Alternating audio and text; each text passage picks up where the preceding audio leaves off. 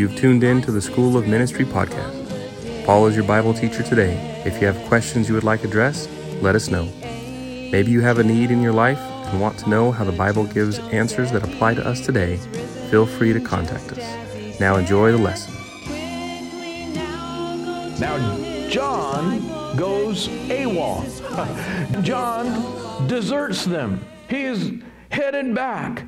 It's plain and simple. He's overwhelmed by all of this opposition. He's overwhelmed by the physical challenges. I think he's fearful of the outcome, and some have suggested he has a panic attack. Panic attacks aren't of just our day. He finds his way, he retraces his way, he's going home to mama. He's heading back to mom. I want some comfort. I know what's happening in Jerusalem. And he's heading back. He doesn't go back to Antioch, not to the church where he had gone, that where they had sent him to serve, but he's going home to Jerusalem and mom. There's no excuse for John Mark's cowardice. Story is confirmed if we go over to Acts chapter 15 because we see over in Acts chapter 15 that that's exactly the dissension that comes between Paul and Barnabas. So several years have passed, and Paul and Barnabas have finished the missionary journey. They decided to come back to Antioch. They're giving a message and explaining all that had happened. It's around the year 55, about 10 years after the original connection with John Mark. So 10 years have passed.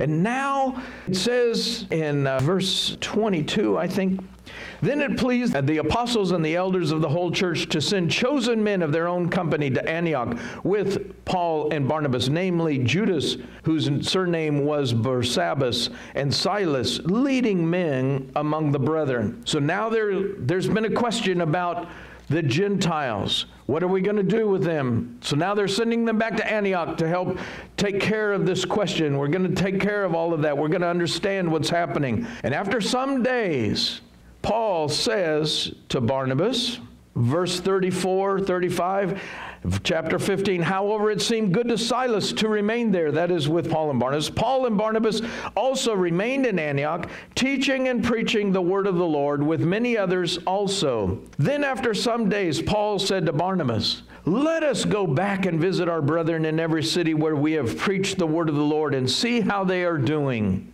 Now, Barnabas was determined to take with them John called Mark. But Paul insisted that they should not take with them the one who had departed from them from Pamphylia and had not gone with them to the work. Then the contention became so sharp that they departed from one another. And so Barnabas took Mark and sailed to Cyprus. But Paul chose Silas and departed, being commended by the brethren of the grace of God.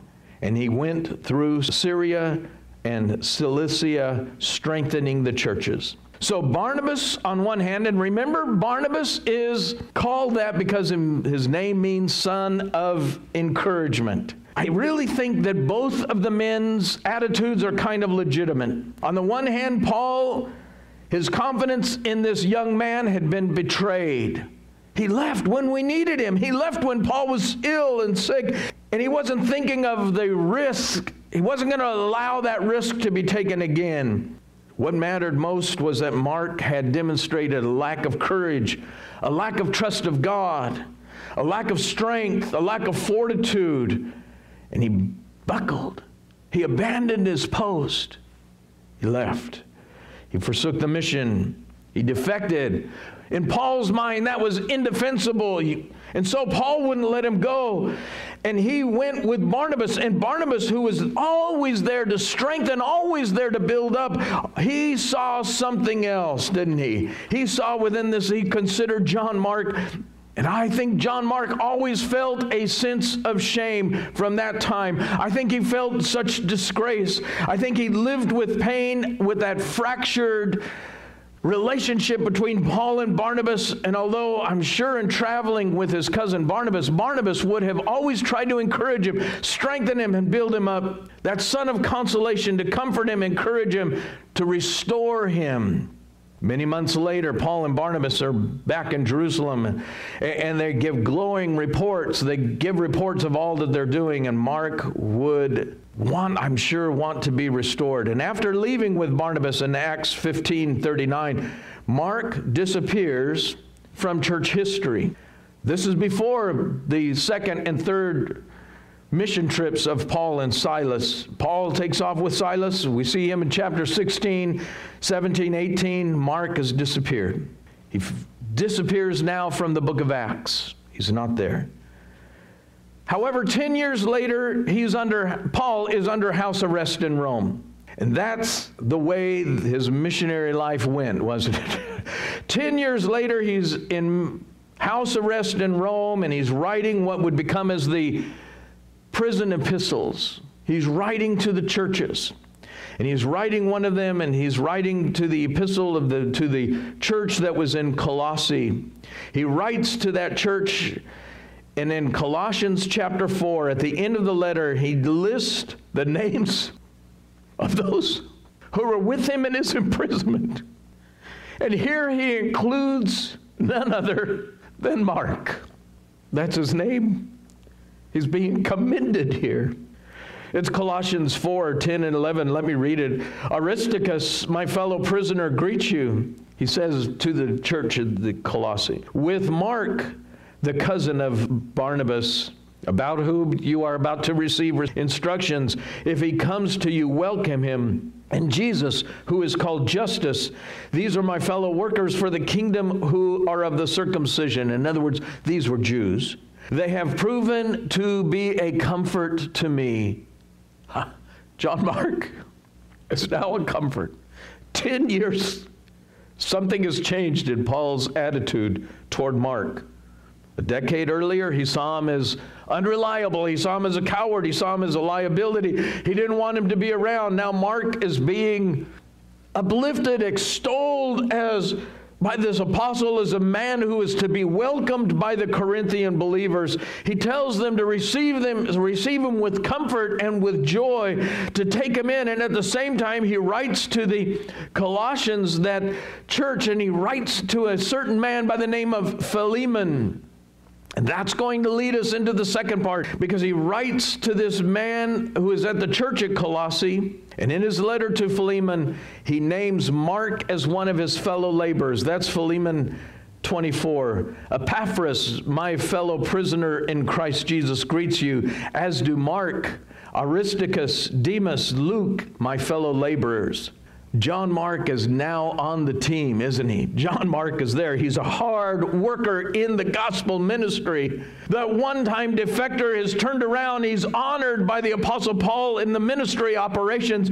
This is good news about restoration, isn't it? It's about forgiveness, it's about usefulness.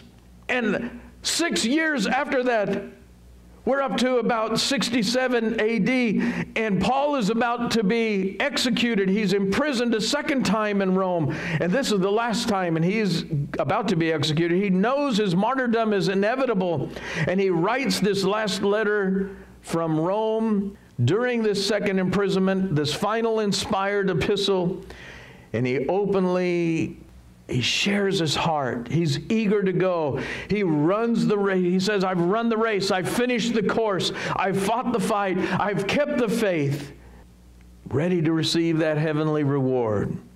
But he makes this wonderful final farewell. It's 2 Timothy 4 9 through 11. He had this one request. This is the end of the line for him. So he writes Timothy be diligent to come to me quickly, for Demas hath forsaken me, having loved this present world. That must have been a great heartache for the Apostle Paul. Here was another one who loved the world and he left.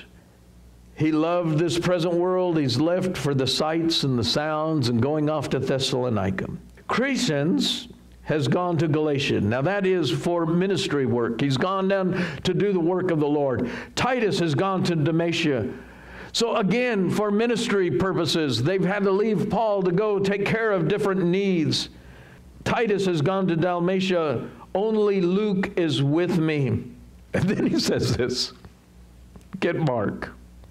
Get Mark and bring him with you, for he is useful to me in the ministry.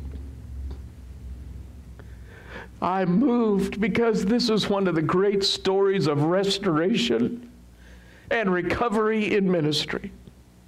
Paul, once again, has been hurt by somewhat taking off by that desertion.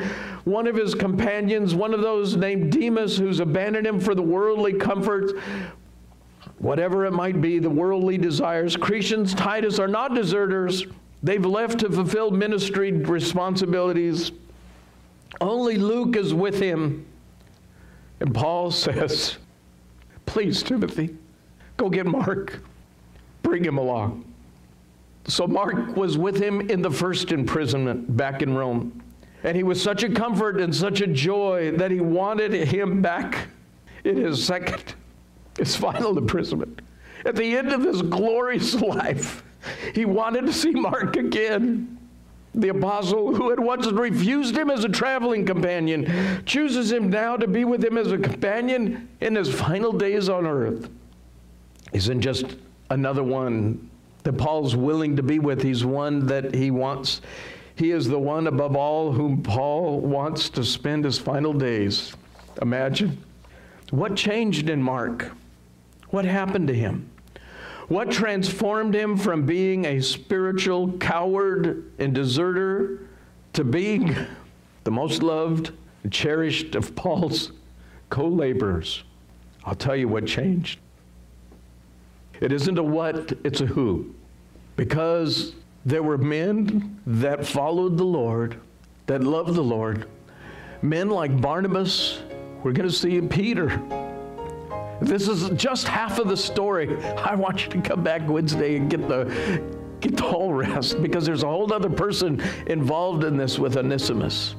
I haven't forgotten about Onesimus. We just didn't get there. And I want you to see how God restores. God uses us as frail. He uses us when we're broken. He uses us when we've deserted Him. He was using us even when we are so far from Him, we can come back. It is a message of restoration. That whatever has happened in your past, whatever you have done, wherever you have been, God can use you. He will take you. He will abundantly restore. Because that's the only people God uses broken people, people with the past.